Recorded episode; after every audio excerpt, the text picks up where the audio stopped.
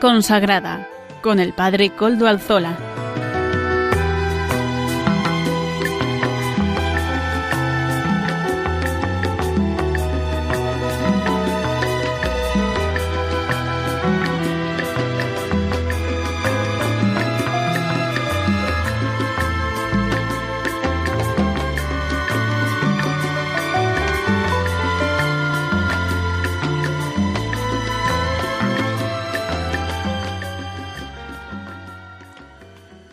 Buenas tardes, hermanos, amigos y oyentes. Hoy es jueves y son las cinco de la tarde.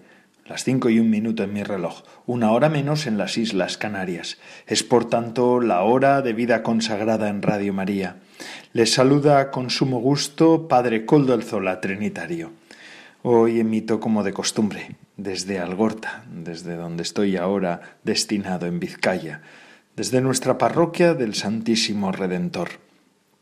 Me encomiendo al comienzo del programa al Beato Domingo Iturrate, trinitario, cuyas reliquias custodiamos en nuestro templo parroquial. Saludo a quienes nos están ayudando en el control en Madrid. Juan Manuel, gracias por su servicio. Podemos emitir hoy también. Agradecemos de corazón a todos. Hoy, día 2 de julio de 2020, ya ha iniciado el verano, un verano muy raro por las circunstancias que nos ha tocado vivir, pero precisamente por eso un verano que podemos aprovechar para reposar un poco en presencia del Señor. La posible quietud a la que nos obligará esta excepcional situación podría ayudarnos a vivir con mayor intensidad la oración y también nos puede venir bien para formarnos un poco más. Ayer mm, falleció el hermano mayor de Benedicto XVI, falleció a los 96 años en Ratisbona. Ambos, mm, tanto Georg como Joseph, que después será el Papa Benedicto, estuvieron siempre muy unidos, incluso cuando fue elegido Joseph como Papa Benedicto XVI. Georg también era el último familiar cercano de Benedicto XVI que seguía vivo su hermana María había fallecido en 1991. Su relación con Benedicto XVI era muy cercana. Ambos se ordenaron sacerdotes juntos y ambos eran apasionados de la música clásica. De hecho, Georg eh, dirigió el coro de voces blancas de la Catedral de Ratisbona. A Georg se le podía ver de vez en cuando en el Vaticano visitando a su hermano Joseph Papa Benedicto XVI. Ambos dejaron escenas entrañables, como una en la celebración del 90 cumpleaños del Papa ya emérito Benedicto XVI en el Vaticano. Recemos por su eterno descanso y pidamos también por el Papa emérito Benedicto XVI. Paso a presentar los contenidos del programa de hoy. Comenzaremos con la editorial del programa. Hoy traeremos a nuestro programa unas palabras que el Papa Francisco dijo en la audiencia del pasado miércoles, día 25 de junio. En la sección Ventanas abiertas a la eternidad nos acercaremos a la Cartuja de Miraflores, un lugar de especial quietud y oración. Miraremos a los monjes que en ella, día y noche, rezan por nosotros. Amaro Villanueva nos ofrecerá la sección Música para evangelizar. Don Juan Jaramillo, párroco de Villasana de Mena, el padre Juan Jaramillo, nos explicará el contenido de la fiesta de, de este tiempo que estamos viviendo nosotros. Finalmente, el padre David García, García Rico, nos ofrecerá el Evangelio del domingo. Ya saben, siempre nos pone en conexión con la liturgia del domingo que llega. Y ustedes ya ven también cómo pueden ponerse en contacto con el programa por medio del correo electrónico del mismo. Se lo repito, se lo recuerdo, vida consagrada Ustedes pueden escribirme a él y yo mismo les contestaré. Recuerdo que desde ya nos pueden escuchar por medio de los podcasts de la web. Ya no suben el nuestro, no lo olviden. Así que, ya saben, pueden escuchar el programa a otra hora. Y ahora, sin más, Papa Francisco, adelante.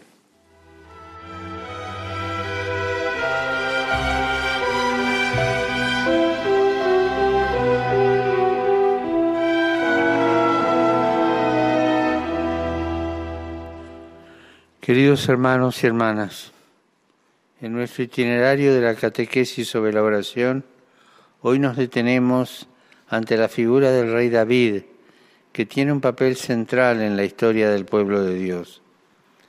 David era el último de muchos hermanos, pastoreaba el rebaño de su padre Jesé.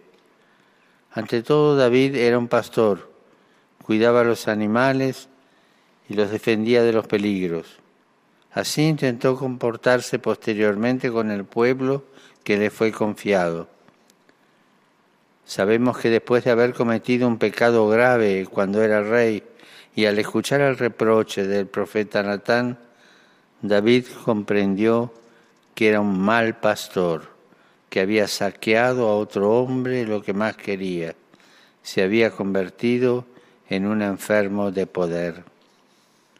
Por otra parte, apreciamos que David tenía un alma de poeta.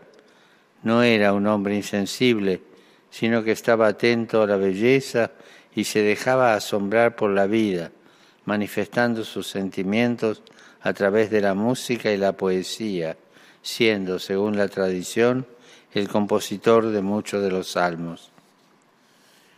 De estos elementos podemos ver que David es un personaje contrastante es virtuoso y pecador, perseguido y perseguidor. David fue todo esto, pero hay un hilo conductor que une toda su vida y que es la oración. Puede ser una oración con tonos de júbilo o de lamento, pero siempre en diálogo con el Creador, que lo escucha. David nunca estuvo solo, aunque físicamente lo estuviera, porque en medio de las mil dificultades de su vida fue capaz de entablar una relación de amistad con Dios, el verdadero compañero de viaje del hombre.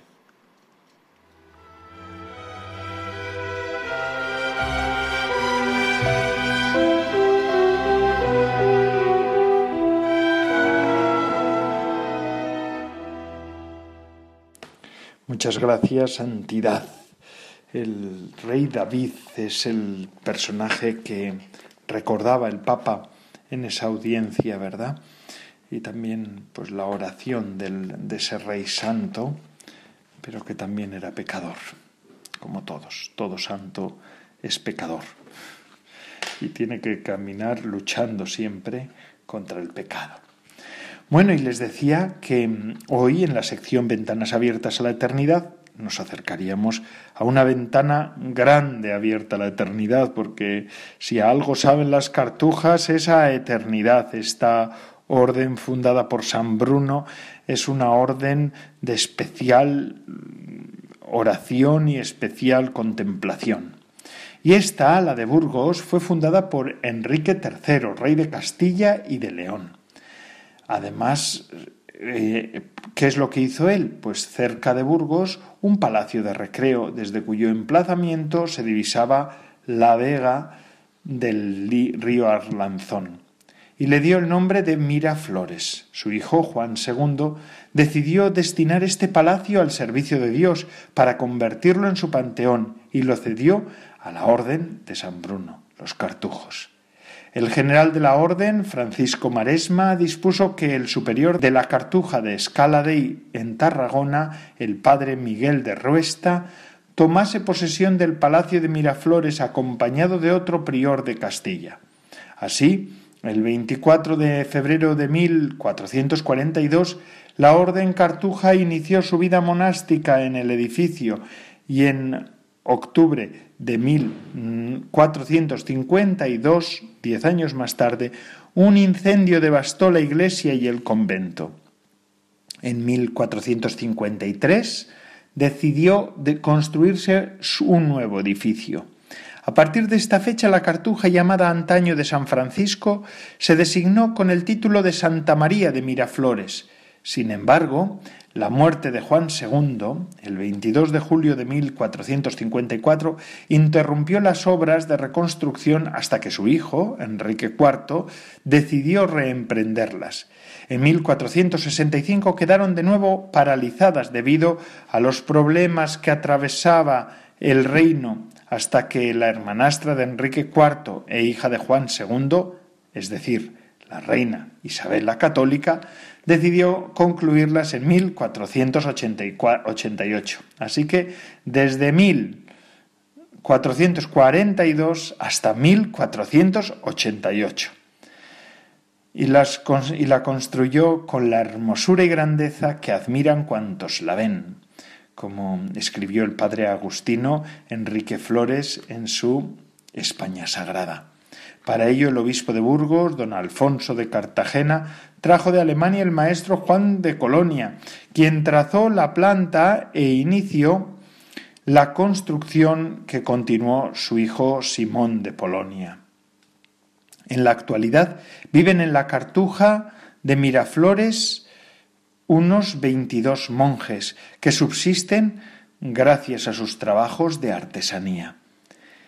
La portada principal de este estilo gótico, como el resto, enmarca la puerta de acceso a la iglesia decorada con un arco conopial que alberga varias arquivoltas.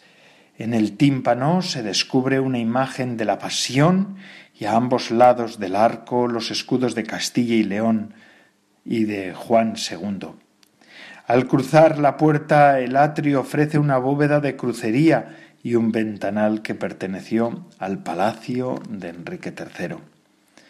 Hermoso el frontispicio que nos recuerda el paso a la eternidad. Veintidós monjes que sí es verdad que subsisten gracias a sus trabajos de artesanía, pero sobre todo se dedican a la oración incesante.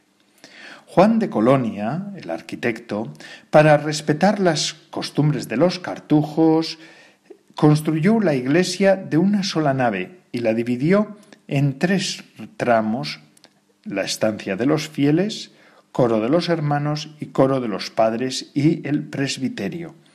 La estancia de los fieles alberga una estatua de San Bruno de Colonia, fundador de la Orden Cartuja en los montes de la Chartres, nombre que recibe la orden en francés. Eh, la talla de madera policromada se debe a Manuel Pereira, un escultor barroco portugués afincado en Madrid. Completa su decoración un tríptico de un autor anónimo de la escuela de Van der Weyden con tres escenas de la Pasión.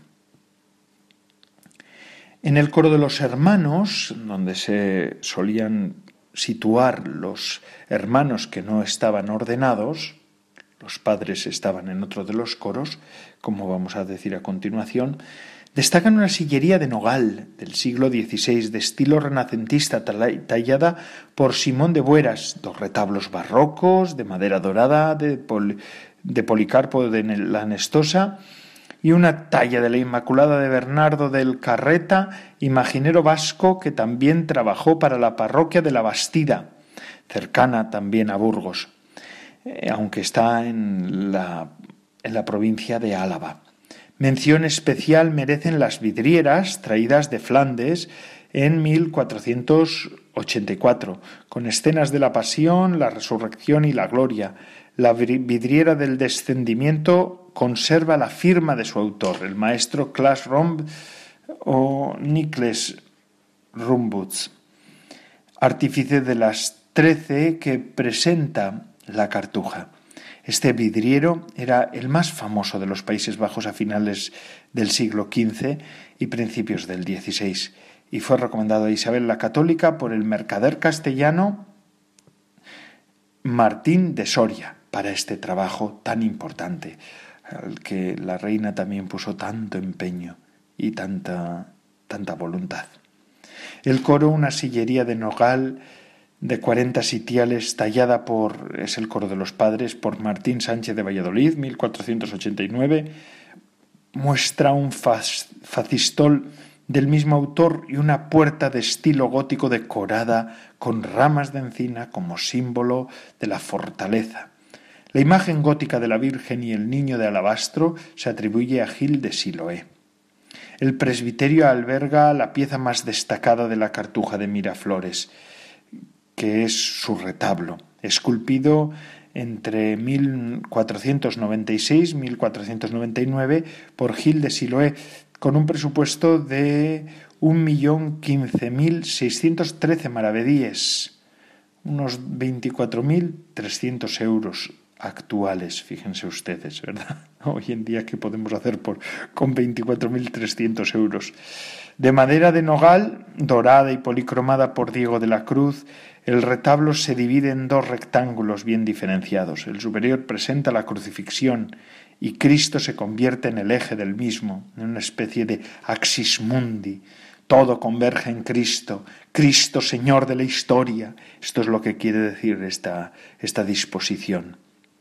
Este crucificado, pese a su incorrección anatómica, figura entre los más importantes y expresivos de la Edad Media debido a la tensión del cuerpo de Jesús y a su fisonomía doliente. La cruz divide en cuatro partes el módulo central y en la zona inferior predominan las verticales. Son con cuatro figuras de santos de gran tamaño. Hay escenas de la vida de Jesús y la Virgen y aunque desde el punto de vista temático el retablo se considera una exaltación de la Eucaristía. Así el mismo Cristo que está en medio del retablo aparece como si estuviera en medio eh, la cruz estuviera en una gran hostia, ¿verdad? En una gran eh, presencia del mismo. todo es eucarístico, el retablo de la cartuja de Miraflores. ¿Y todo esto para qué? Pues para alabar al Señor, para engrandecerlo, para darle gloria, porque es lo que pretendían la reina, los reyes también es, ayudaban a la iglesia para que el pueblo fiel tuviera lugares ventanas abiertas a la eternidad, como solemos decir nosotros. Y verdaderamente hoy la cartuja de Miraflores sigue siendo una ventana abierta a la eternidad. Esos 22 monjes pues siguen eh, siguen representando a esa iglesia orante, incesantemente orante. Eh, las cartujas representan es una vida híbrida, digamos así, entre vida monástica comunitaria y vida eremítica, porque cada cartujo tiene ocupa una celda que en el caso de, los, de las cartujas es casi casi una casita. Juntas todas ellas forman los grandes claustros en los cuales pues los monjes se reúnen muy en muy contadas ocasiones durante el día para la oración y para el oficio de un modo particular, pero gran parte de su día lo hacen en el silencio de su habitación, de su celda, que ya digo es una pequeña casa, una pequeña estancia. Y después pues tienen algunos momentos de recreación compartida durante la semana, una vez en la semana y algunos días eh, de fiesta, fiesta o de solemnidad donde ellos también mm, de alguna manera pueden mitigar la vida penitencial y sacrificial que llevan. Pero básicamente los cartujos nos recuerdan que Dios es el todo y que sólo Dios es el que se merece nuestra vida. Su vida es una vida enterrada casi casi, olvidada, se apartan, se entierran, casi desaparecen, para que sólo Dios sea glorificado por el hombre. Verdaderamente es una vida dura, pero a la vez una vida hermosa. Así que, además de toda esta joya arquitectónica que es la Cartuja de Miraflores, a la que invito este verano, si es posible, a acudir, y si no, pues otro, algún otro verano, para contemplar la arquitectura, podemos también acercarnos para poder saborear de alguna manera todo el caudal espiritual que allí se tiene. Verdaderamente una joya en todo sentido. Es, es importante que en, España mantengamos algunas cartujas, ¿verdad? Porque esto nos recuerda, ya digo, si todos los monasterios son ventanas abiertas a la eternidad, las cartujas lo son de un modo particular. La cartuja es un lugar que rezuma eternidad, que sabe a eternidad. Así pues, muchísimas gracias, hermanos cartujos, por mantener abierta esa ventana para el mundo nuestro. Y ahora seguimos con Amaro Villanueva y su canción de música para evangelizar. Adelante, Amaro Villanueva. Buenas tardes, Padre Coldo, y buenas tardes a todos los oyentes de Radio María. Hoy en Música para Evangelizar escuchamos la canción de John Carlo, La mano de Dios. Adelante.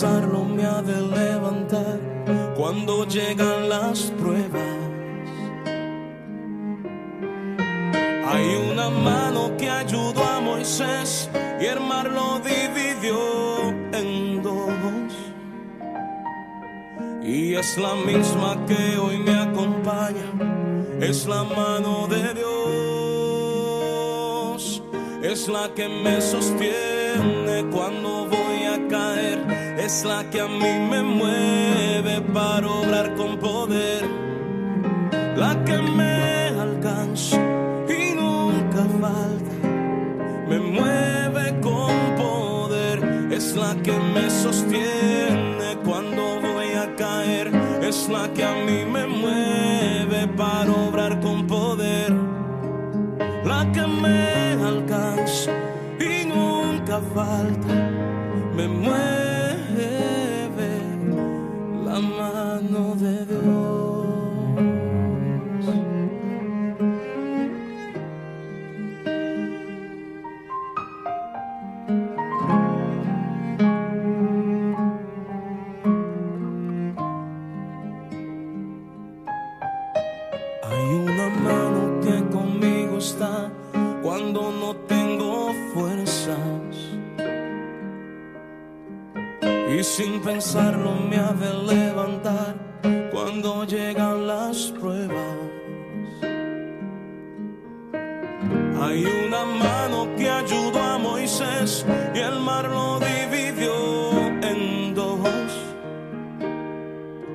Y es la misma que hoy me acompaña, es la mano de Dios, es la que me sostiene cuando voy caer, es la que a mí me mueve para obrar con poder, la que me alcanza y nunca falta, me mueve con poder, es la que me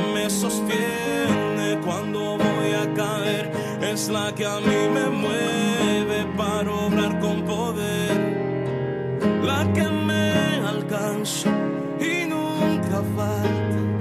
Me mueve con poder, es la que me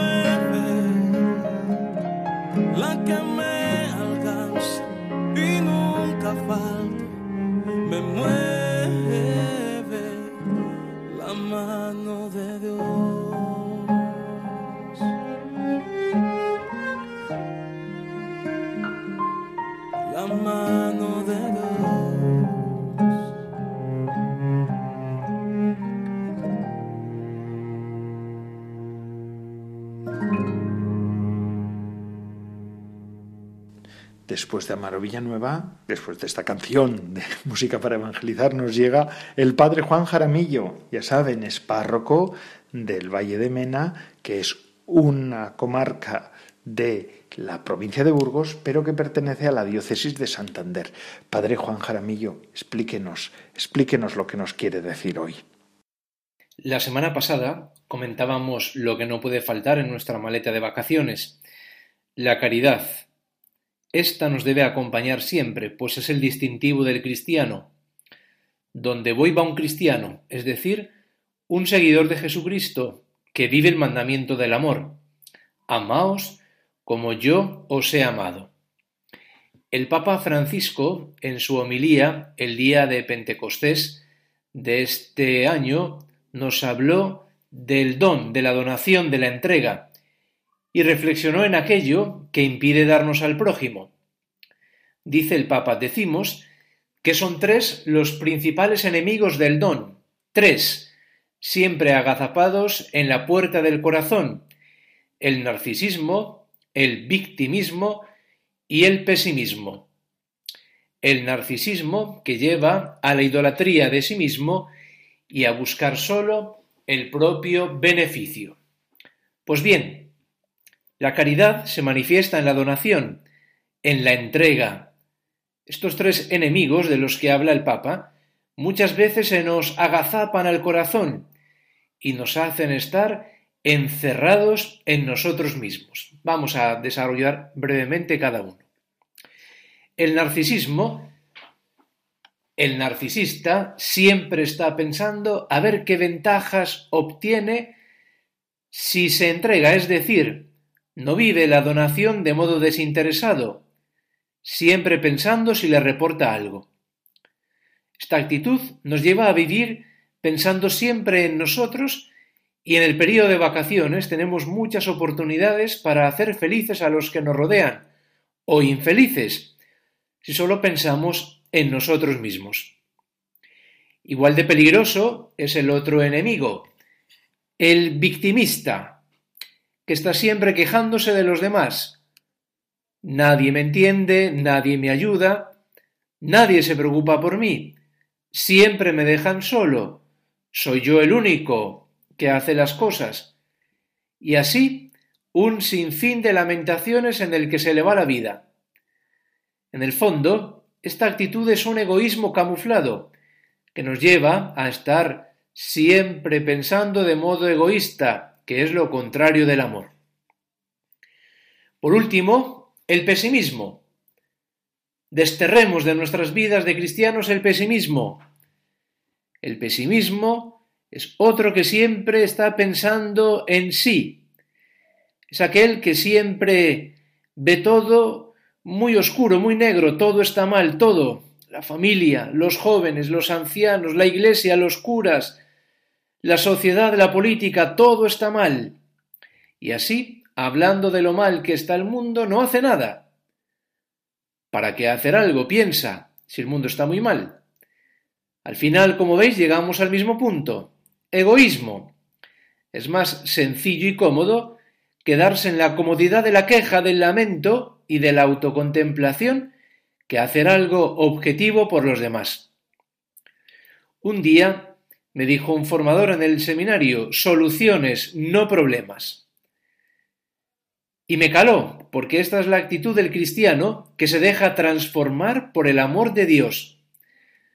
Claro que hay problemas, claro que hay dificultades, y ante ellos me puedo encerrar en mi caparazón, en mi comodidad, o salir de mí mismo y buscar cambiar las cosas de mi pequeño mundo. Por ello, en nuestra maleta de las vacaciones se quedan fuera el narcisismo, el victimismo y el pesimismo. Fuera de nuestra maleta estas actitudes, porque al final minan nuestra convivencia familiar en estos días que son estupendos para donarnos, para entregarnos, para hacer felices a todos los que nos rodean.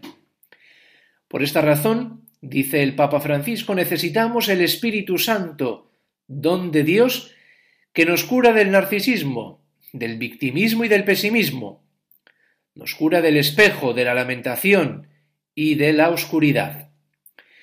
Y recordad, somos cristianos de vacaciones. No les damos vacaciones a nuestra vida cristiana.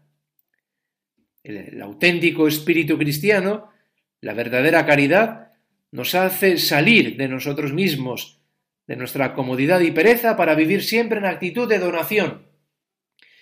Nos dice Jesús, yo estoy aquí como el que sirve.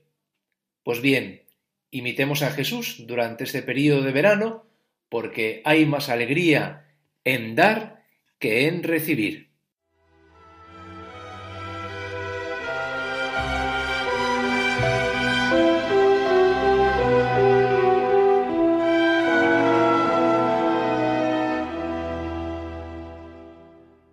Gracias, Padre Juan Jaramillo. Y todo esto y el programa de vida consagrada en el que estamos, amigos, eh, se da porque, pues también, porque Radio María existe, ¿verdad?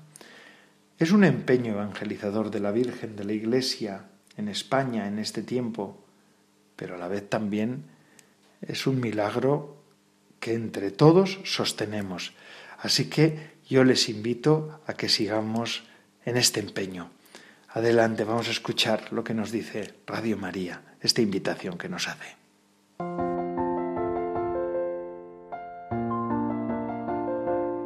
En este tiempo veraniego, en el que a todos nos gustaría descansar de las ocupaciones habituales, recordemos que lo más importante es el descanso del corazón, que brota de la certeza de vivir apoyados en un amor fiel, gratuito e incondicional, suceda lo que suceda en nuestras vidas.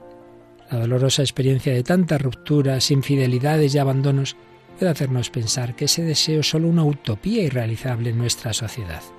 Sin embargo, nosotros sabemos que Dios es amor, que su palabra se ha hecho carne y que consiguientemente Dios nos ama con corazón humano.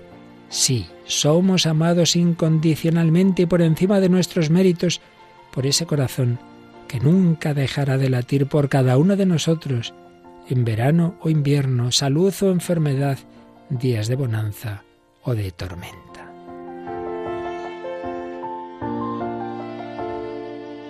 Venid a mí, todos los que estáis cansados y agobiados, que yo os aliviaré, nos dice Jesús, para que a todos llegue esa invitación también en verano. Radio María continúa emitiendo su programación habitual para lo cual sigue necesitando de la oración y ayuda de todos.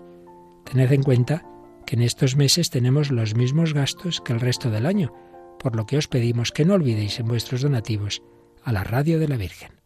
Podremos así seguir llevando a nuestros contemporáneos, como María en su visitación a Isabel, la buena noticia de la presencia entre nosotros de aquel que quiere ser nuestro descanso y paz en este mundo y en la vida eterna. Colabora con tu oración, voluntariado y donativos con la radio evangelizadora. Puedes informarte de cómo hacerlo llamando al 91 822 8010 o a través de nuestra página web radiomaria.es. Radio María, la fuerza de la esperanza. Y ya casi acabando el programa, vamos ahora a dar paso al padre David García García Rico. Él nos ofrece estos minutos últimos que solemos emplear para escuchar el Evangelio del domingo, el domingo que viene. Padre David, ¿qué nos ofreces hoy? Adelante. Buenas tardes amigos de Radio María. Este próximo domingo, día 5 de julio, la Iglesia celebra el decimocuarto domingo del tiempo ordinario. Vamos a escuchar el Evangelio de ese día, que está tomado de San Mateo, y dice así. En aquel tiempo tomó la palabra Jesús y dijo, Te doy gracias, Padre, Señor del cielo y de la tierra, porque has escondido estas cosas a los sabios y entendidos y se las has revelado a los pequeños. Sí, Padre, así te ha parecido bien. Todo me ha sido entregado por mi Padre, y nadie conoce al Hijo más que el Padre, y nadie conoce al Padre sino el Hijo y aquel a quien el Hijo se lo quiera revelar. Venid a mí todos los que estáis cansados y agobiados, y yo os aliviaré. Tomad mi yugo sobre vosotros y aprended de mí, que soy manso y humilde de corazón, y encontraréis descanso para vuestras almas, porque mi yugo es llevadero y mi carga ligera.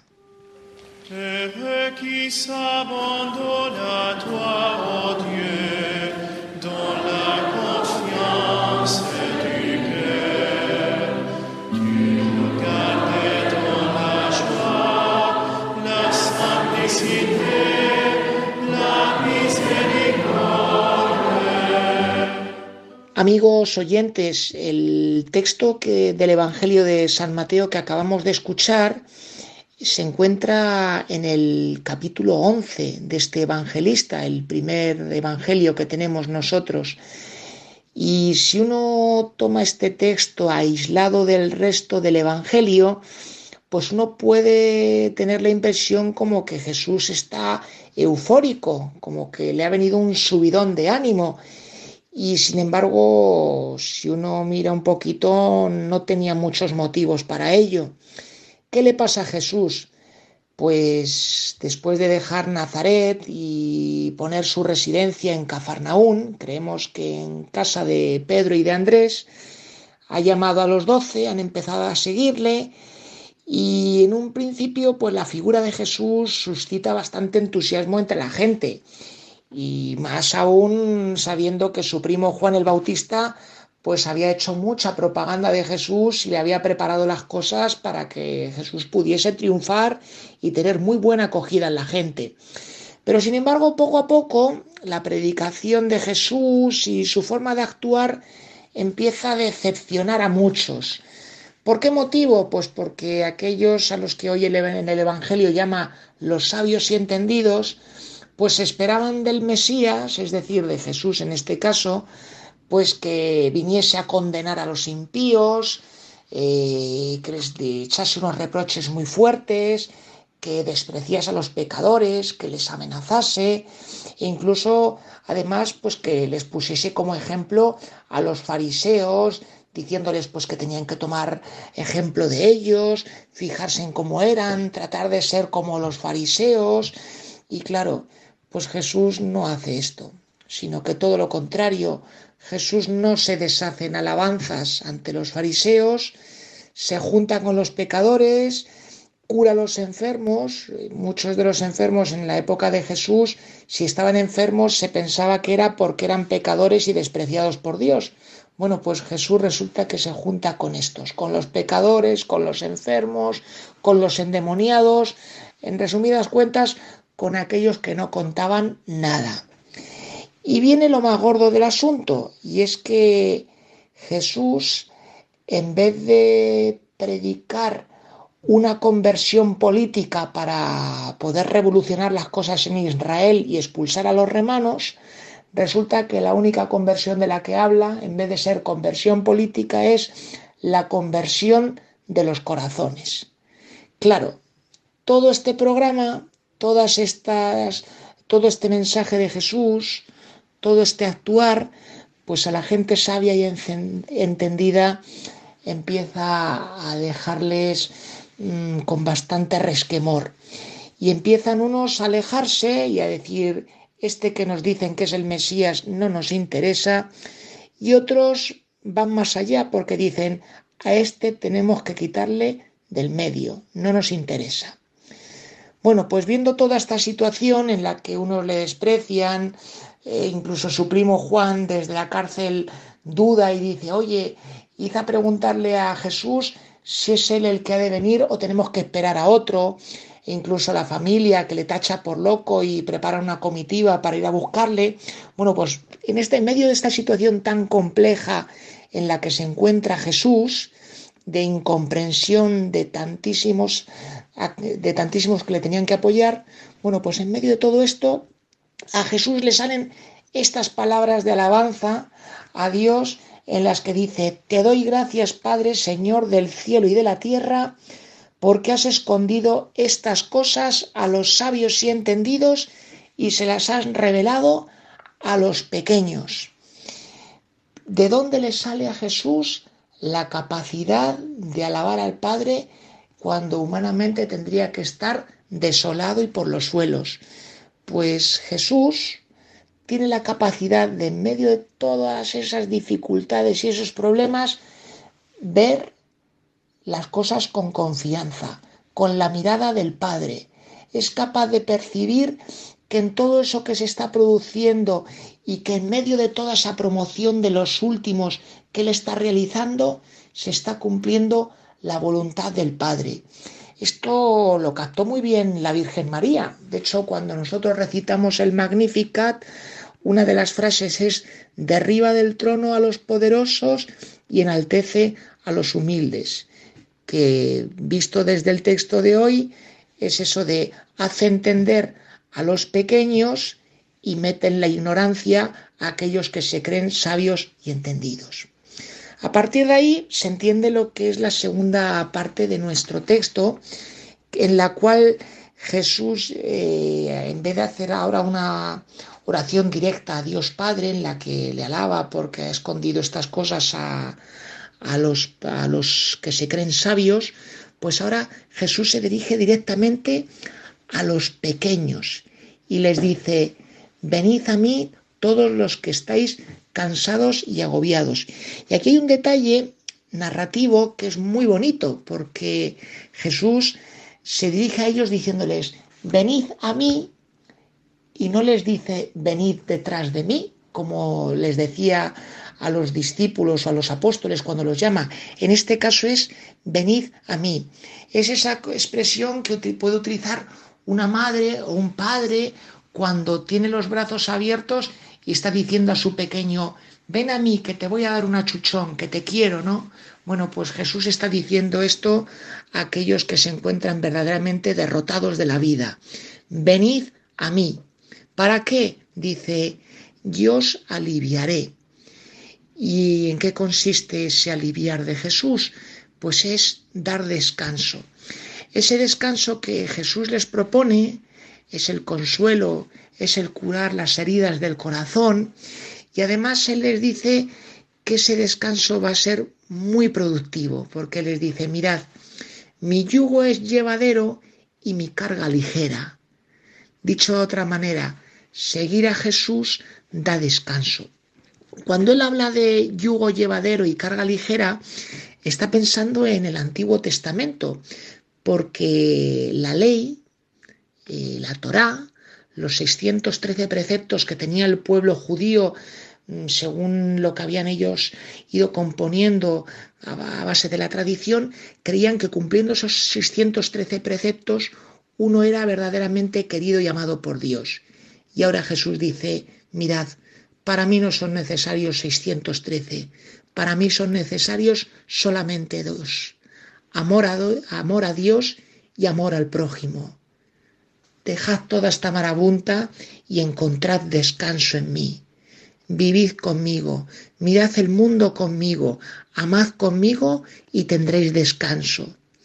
Por eso les pone finalmente a él mismo como ejemplo, dice, aprended de mí que soy manso y humilde de corazón. Ser mansos es ser no vengativos.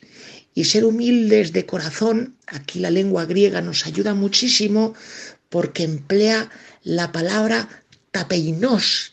Tapeinos es aquel que inclina la cabeza ante otro, ante aquel que le pide ayuda. Qué bonito, ¿verdad, amigos? Qué cosas más chulas nos enseña el Evangelio. Pues bien, pues en esta tarde yo les invito, unidos a María, a fijar los ojos en Jesús, a dejarnos a veces nuestras sabidurías, nuestras malas mañas, nuestras cosas y verdaderamente saber ser de esos que son humildes de corazón, de los que se dejan querer por Jesús, de aquellos que no se las dan de sabios y entendidos, sino de aprendices del amor y seguidores del Señor. Que tengan una feliz tarde y un feliz fin de semana.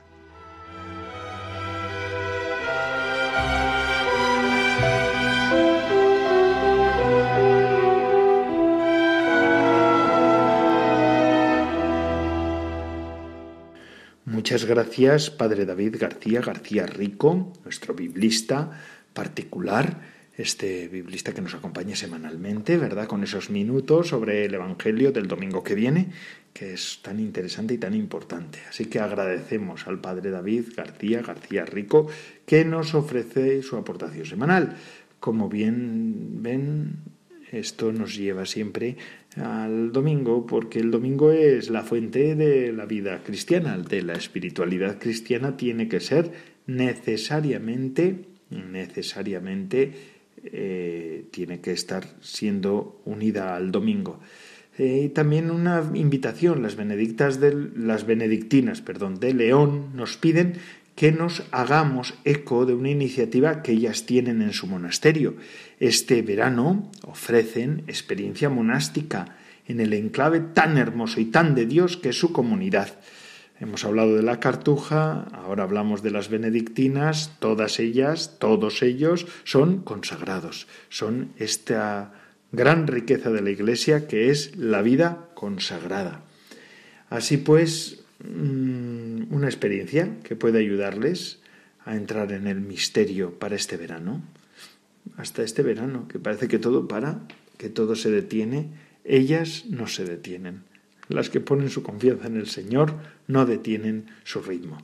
Si desean más información, escríbanme y pídanmela al correo vidaconsagrada@radiomaria.es y yo mismo les remitiré la información más detallada que me han mandado las hermanas desde eh, León. Bueno, las hermanas o los voluntarios, porque ellas son madrinas de esos voluntarios. Vamos a darles gracias también a las hermanas, a los monasterios, ¿verdad? Que tanto con su oración, tanto sostienen todas las tareas apostólicas. Y ya saben que desde ya hace un tiempo hemos contado con la ayuda de Amaro Villanueva. Él hace la sección semanal de música para evangelizar. Además de eso, a partir de este mes de octubre, ya ha empezado a subir, así que ya llevamos varios meses, semanalmente el podcast del programa. Eh, ya saben para qué sirven estos podcasts. Pueden escuchar desde la web de podcast de Radio María los programas emitidos, recuperar aquellos programas que más le impactaron a usted o aquellos que no pudo escuchar en el momento. Más de 80 programas y 15.000 grabaciones. Ya habrán pasado a, ser 16.000 seguro, porque ya hace un tiempo que yo leía que eran 15.000 y esto no para, no para, porque Radio María no para. Gracias a Dios. Gracias a Dios. El programa, lo que sí que para es el programa de vida consagrada, que ha concluido una semana más. Gracias a todos los que semana tras semana nos ofrecen su fidelidad y también su compañía. Es una gozada contar con ustedes. Son ustedes la razón de ser de nuestro programa y la de todos los programas de la Radio de la Virgen. Les dejo ahora con la hora feliz el espacio dedicado a los más pequeños de la casa. Y además esto no para, amigos. Se despide de todos ustedes, Padre Coldo Alzola, Trinitario. Recen por mí, yo lo hago por ustedes. Hasta la semana que viene, si Dios lo quiere.